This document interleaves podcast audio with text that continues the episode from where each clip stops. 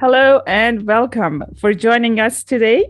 We are going to talk about online safety, and we have a very special guest with us, Courtney Liem from PLEA Community Services Children of the Street program. Hello and welcome, Courtney. Hi, thanks for having me. Please introduce yourself and explain the work that you do. Yeah, my name is Courtney. My pronouns are she, her, and I'm like Saul said here, from Children of the Street in Port Coquitlam. And at Children of the Street, we provide educational presentations to children, youth, and adults all over the province of BC. And we cover topics such as child sexual exploitation and human trafficking. We talk about online child sexual exploitation. And we also have a presentation that covers sexual violence and consent education as well what is considered dangerous online? And how do they pretend and attract children and the youth yeah, so the presentation that we have that talks about online safety is our Safer Space presentation. We have Safer Space for students, we have Safer Space for adults, um, where we talk about online child sexual exploitation. So, child sexual exploitation would be when a person under the age of 18 is forced, tricked, coerced, manipulated into exchanging a sexual act for something in return, like money or a thing. So, the online part of that that could be really dangerous where someone might be meeting an online exploiter. The big piece there is that we don't really know the people that we're talking to online. You know quite often with kids they'll play a game or they're using social media and they will meet someone that they think is a friend. They'll meet someone that they think is around the same age as them. They'll meet someone that they think has the same interests as them and the same intentions as them. And they sort of put a lot of faith and a lot of trust in that person upon first meeting them, not remembering that that person is really a stranger. And just like strangers that we meet on the street, strangers that we meet in real life, we treat those people with an abundance of caution and we don't just go hang out with those people right away. And often we're not seeing that type of caution when kids are meeting strangers online. A lot of what we're seeing in terms of grooming, so when exploiters are meeting young people and building a friendship with them, that's grooming. A lot of grooming tactics involve gift giving, so giving lots of like online cheat codes and admin codes for the games that these kids are playing. We're seeing people um, developing relationships with young people online or exploiters developing relationships with young people online and offering them money, offering them more luxurious lifestyles than they could normally afford on their own. And love bombing is really, really big right now, too. So that is like over complimenting someone showing lots and lots and lots of affection. And often exploiters will do this as a tactic to to build that trust and to build that relationship with that young person so that they can be exploited on, down the road. What is child sexual exploitation? Yeah, so when a person under the age of 18 is manipulated into exchanging a sexual act for something in return. So that could look like maybe it's a younger kid. Let's say there's a 12 year old and that 12 year old is playing let's say they're playing roblox. That's a really popular game right now for kids sort of between the age of 10 and 13 14 so let's say that 12 year old is playing roblox and maybe they have an online friend that they really like. And maybe let's say this online friend offers that young person cheat codes. So codes to like cheat the game and win more easily without having to earn it. So let's say this exploiter is offering that young person cheat codes. And every day that 12 year old goes online, they chat with that friend, and that friend says, Here's your cheat code for the day. Then the kid plays his game. Well, let's say one day that kid goes online and the exploiter says, Hey, today, if you want your cheat code, all you have to do is send me a picture of you with no clothes on, and then I'll give you your code. And that kid thinks to themselves, hmm, okay, normally I wouldn't do this because normally this person's kind of a stranger. but this person really feels like my friend because I've talked to them every day and every day they give me my code and it works no problem. And yeah, this is my friend. I can trust them. So I'll send them that picture. So that 12 year old sends that online friend that image. Well, then that friend, who we know is an exploiter, that friend comes back to the kid and goes, Thank you so much for this one naked picture of you. But now what I want from you is more naked pictures. And if you don't give me what I'm asking, then I'm going to share those pictures with everybody that you know. That's one type of exploitation that we're seeing happen a lot. That's called sex sextortion. So, threats to expose that sexual image in order to make that young person do what the exploiter wants. But that's just one type of sexual exploitation. Sexual exploitation um, can look like, you know, kids being manipulated into something we're seeing right now actually on Roblox is they're called servers, condo servers, there we go, on Roblox. And it's basically like NSFW, not safe for work type content. So kids are being invited into these condo games and they are being exposed to Roblox characters having sex. They're being explo- exposed to Roblox characters offering uh, lap dances to them and being manipulated into partaking in these activities and being manipulated into changing platforms as well and starting to talk to these exploiters on platforms like Discord, platforms, social media ones like Snapchat, like Kick, where conversations are not quite as moderated. And that's where kids are being manipulated into sharing sexualized images or having sexualized conversations that are a bit above their developmental age. What ways youth and children can protect themselves? And also, what parents and guardians should do to keep their children safe? So, the best thing that kids and parents can do is have private accounts have private social media accounts. I know I've talked a lot about gaming, but as we know, exploitation's happening on social media as well TikTok, Instagram, Snapchat, things like that. The best thing to do is have private accounts. That means that strangers, people you don't know, people you haven't met in real life before, it means that those types of people aren't able to see what you're sharing they're not able to message you. Their messages will then go to your request folder where you can ignore them and not reply to them and not even see them or interact with those people at all. Another really good idea for online games is to turn off the public chats. So, turn off those public chat options entirely. A lot of these games can be played without needing to talk to other people. So, turning off those public chats is great a lot of the times, especially with kids, you know, it can seem really fun. It can seem really harmless to talk to someone online. And even parents and caregivers fall into that false sense of security, thinking that, oh, this person's online talking to my kid. It's not like they're sitting next to my kid. They can't hurt them as bad. But that's not true. And we see it happen time and time again where people do trust those online, what they see as like online safety barriers. You know, people seem to think that through a screen, someone can't exploit you, through a screen, someone can't hurt you. And that's just not true. How about location privacy? Could you explain that a little bit? Yeah, so there's the majority of apps will ask to share your location. And I think Apple did an update recently where it asks you and you get to choose yes or no. So it's a really good idea to turn off your location. We saw this happening a lot with apps like Snapchat. So a few years ago, I think in 2017, Snapchat did an update and they created this Snap map.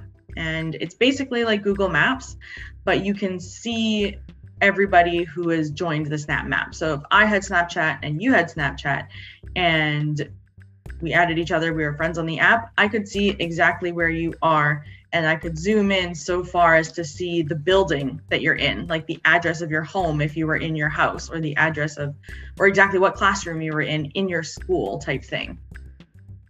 So it's a really good idea to turn off those location sharing settings. I think as adults, we understand that and we can think to ourselves like hey it's probably not great for everyone to know where i am all the time but it can be challenging for kids because you want to be able to connect with your friends. Maybe it's an easier way if your friend says, like, hey, I'm at the park.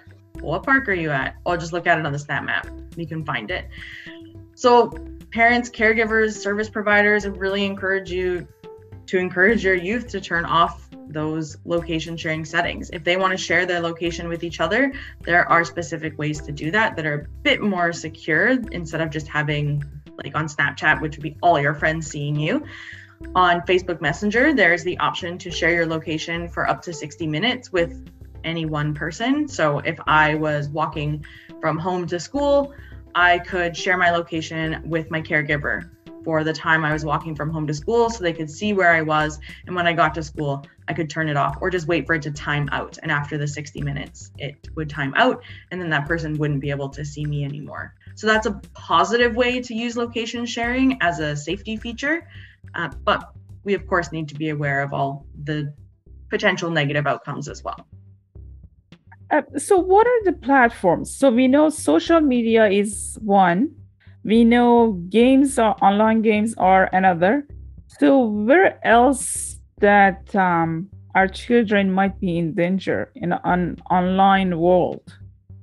So, I think the most recognizable platforms that are the most that we're seeing the most exploitation right now uh, would be like online chat rooms, which are pretty common or pretty like his not historical, but I mean, I'm a millennial, and when I was a kid, there was online chat rooms, and people were going on to Chatroulette because you got placed in a room with a random person anywhere in the world, you didn't know who it was.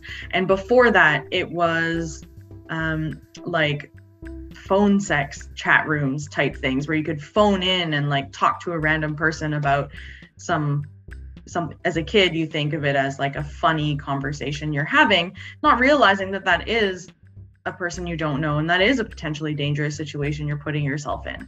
So we are seeing a lot of exploitation happen on social media apps like you said. That would be apps like instagram tiktok snapchat we are seeing a lot of exploitation happen on gaming apps. So for the younger kids, that would be apps like Roblox, Minecraft, um, Among Us as well is really popular right now.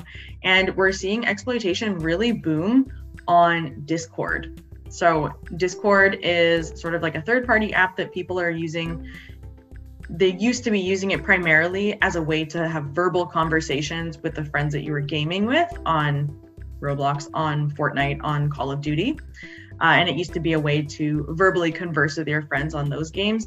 But Discord very recently has done more updates. So it's a more user friendly app, I would say. People are able to have verbal conversations, are able to have IM conversations, are able to share images, are able to share files on Discord now.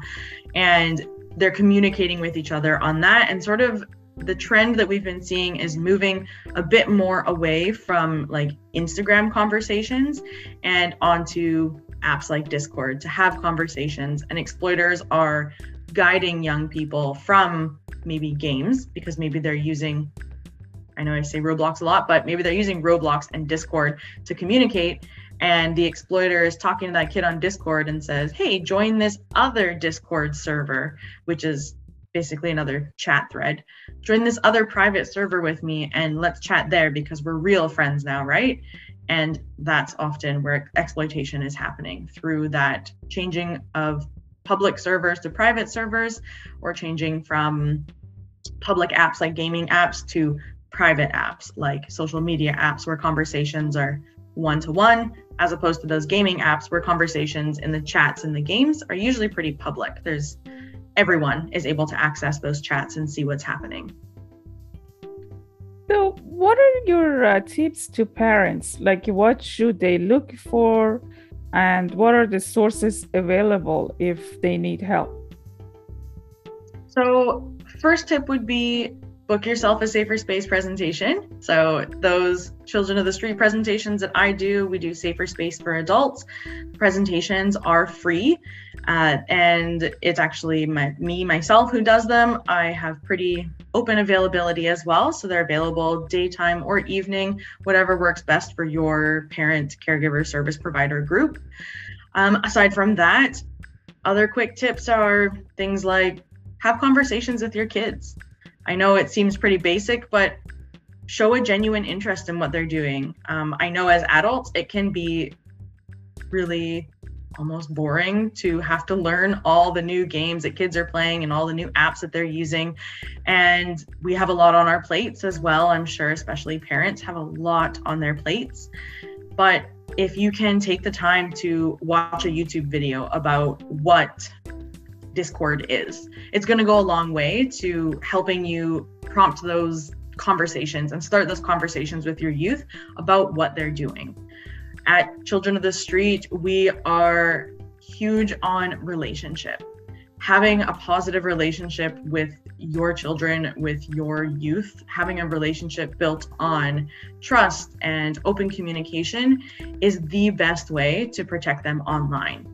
I know often parents are hoping to find ways to track what their kids are doing. They're find, hoping to find ways to uh, remove things from different apps that they're seeing. But ultimately, being able to trust your kid and being confident in knowing that you have educated them to the best of your abilities and you've provided them with the best resources that are possible and you have a healthy relationship with them where they feel like they can come to you if something strange is happening that is hands down the best way to keep your kids safe is when they know that they can come to you if an issue comes up.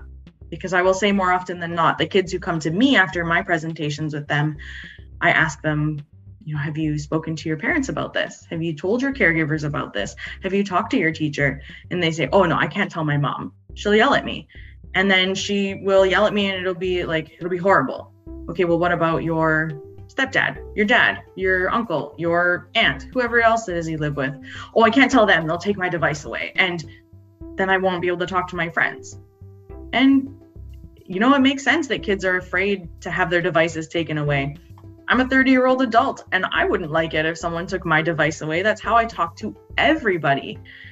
And that consequence almost works in the opposite way that we want it to. So have conversations with your kids about what they believe are fair consequences for certain actions. Then they have a little bit of ownership of, okay, I know I made a mistake. I know I did this thing I wasn't supposed to and I know what's coming down the line and I've had conversations about it. And I know when I go home and tell my caregiver about it, they're going to be level headed and they're not going to, you know, flip their lid. They're not going to yell at me. They're not going to be upset because a lot of the times kids are pretty big, like doomsdayers. You know, my parent's upset. My parent yells at me. It means they hate me and I feel so bad.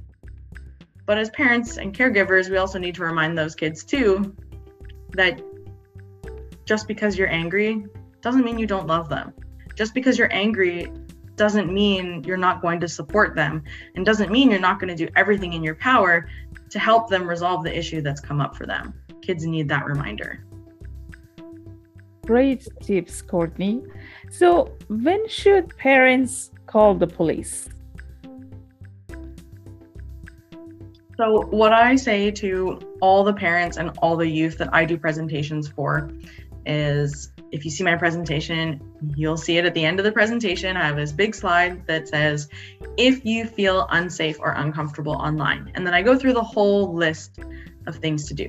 So, if you feel uncomfortable or unsafe online, stop talking to the person who makes you feel uncomfortable or unsafe. Sounds simple, and it can be that simple. And I actually was speaking to the RCMP. I had a meeting with them a couple of weeks ago, and what they were saying is that more often than not, if a person just cuts all communication with that exploiter, the exploiter moves on and they move on to someone else. So if someone's constantly harassing a young person for images or threatening to share those images if they don't get money, threatening to share those images if they don't get more, more often than not, the exploiter won't share them because they'll move on to somebody else. Not that we want somebody else to be exploited, but as a peace of mind thing for people who may find themselves in that situation. So stop talking to the person who makes you feel unsafe. Don't do what they're asking you to do. Screenshot all the messages that that person has sent you. So if that person is sending your kid um, naked images of themselves, that's actually breaking the law. I believe the criminal designation for that is something like uh, providing sexual images to a minor or something like that. If they're sharing sexualized images with your kid, it sounds weird, but screenshot them because you want that proof and that evidence to show the police if you go to them later on to show the police that this person really did this thing. And then when I talk to the kids, I always say, tell a safe and trusted adult. After you've cut your communication, after you've screenshotted your messages for evidence, tell a safe and trusted adult. That adult can be a parent, teacher, guardian, caregiver, counselor, youth worker, principal, anybody, somebody that they trust. And block, delete, report that person. So block that person from the app they were messaging you on, delete them from your friends list if they were already on it, and report them to the app that they messaged you on as well. Then I would say if you've done all those things, or if the person that was speaking to your child was breaking the law, like sharing sexualized images with your child or requesting sexualized images from your child, or maybe they have those images and they're trying to sextort your child, that's when you would go to the police. You would take all your evidence, all your screenshots from those messages, and share those with the police and ask for them to start an investigation. Do you know by heart uh, what is the crime rate on um, uh, children uh, sexual exploitation in Canada? I don't know that specifically. I know that um, cybertip.ca, which is our Canadian national reporting tip line for reporting images of child sexual abuse, also known as child pornography.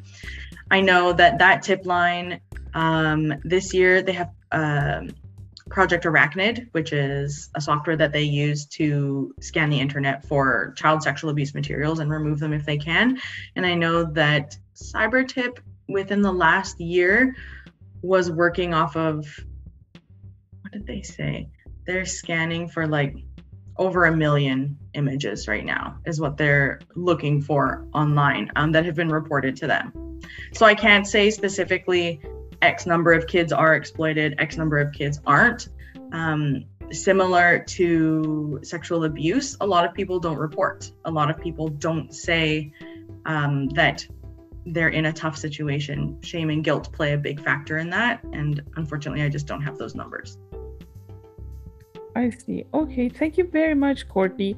Um, any final tips, any final words um, to the young audience who are listening to us right now, who are uh, resisting to um, let their parents to have a look at their devices to make sure that they are on the right track? The biggest thing to remember is nobody thinks this is going to happen to them. Everybody thinks they're too smart to let this happen all of us think that. And yet it does happen. It does happen to people every single day. They're being exploited without realizing it. They really, really trust a friend that they meet online. They really, really trust this person that they think is their online girlfriend or boyfriend.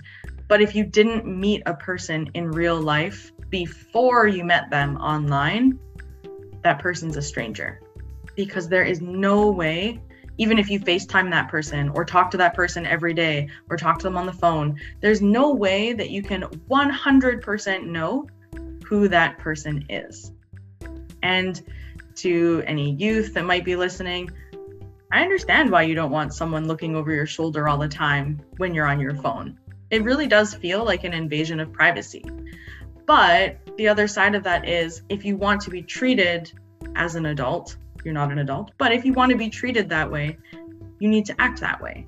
And having an open line of communication with your caregivers is really important. And telling your caregivers how you want to be spoken to and guiding them to have the types of conversations that you feel like you're ready for. Thank you. I will be sharing um, your uh, link and uh, on our website and then uh, when and how can people uh, book a time with you if they're interested uh, to know more uh, yeah that's a great question. I you can either go to our website. So if you go to www.childrenofthestreet.com and you go to the programs that we offer we have a different page for each program that we offer. And there is a link that says I think it says book now or book here on each of those pages, and you can book a presentation right there. And all of our presentations are free with the exception of the Redefining Masculinity presentation, which is the presentation that discusses sexual violence and consent education. That presentation, we request a $100 honorarium for it, but our online safety presentations and our uh, human trafficking presentations are also completely free, and you can send us a message there and put in your request. Thank you very much, Courtney. Thank you.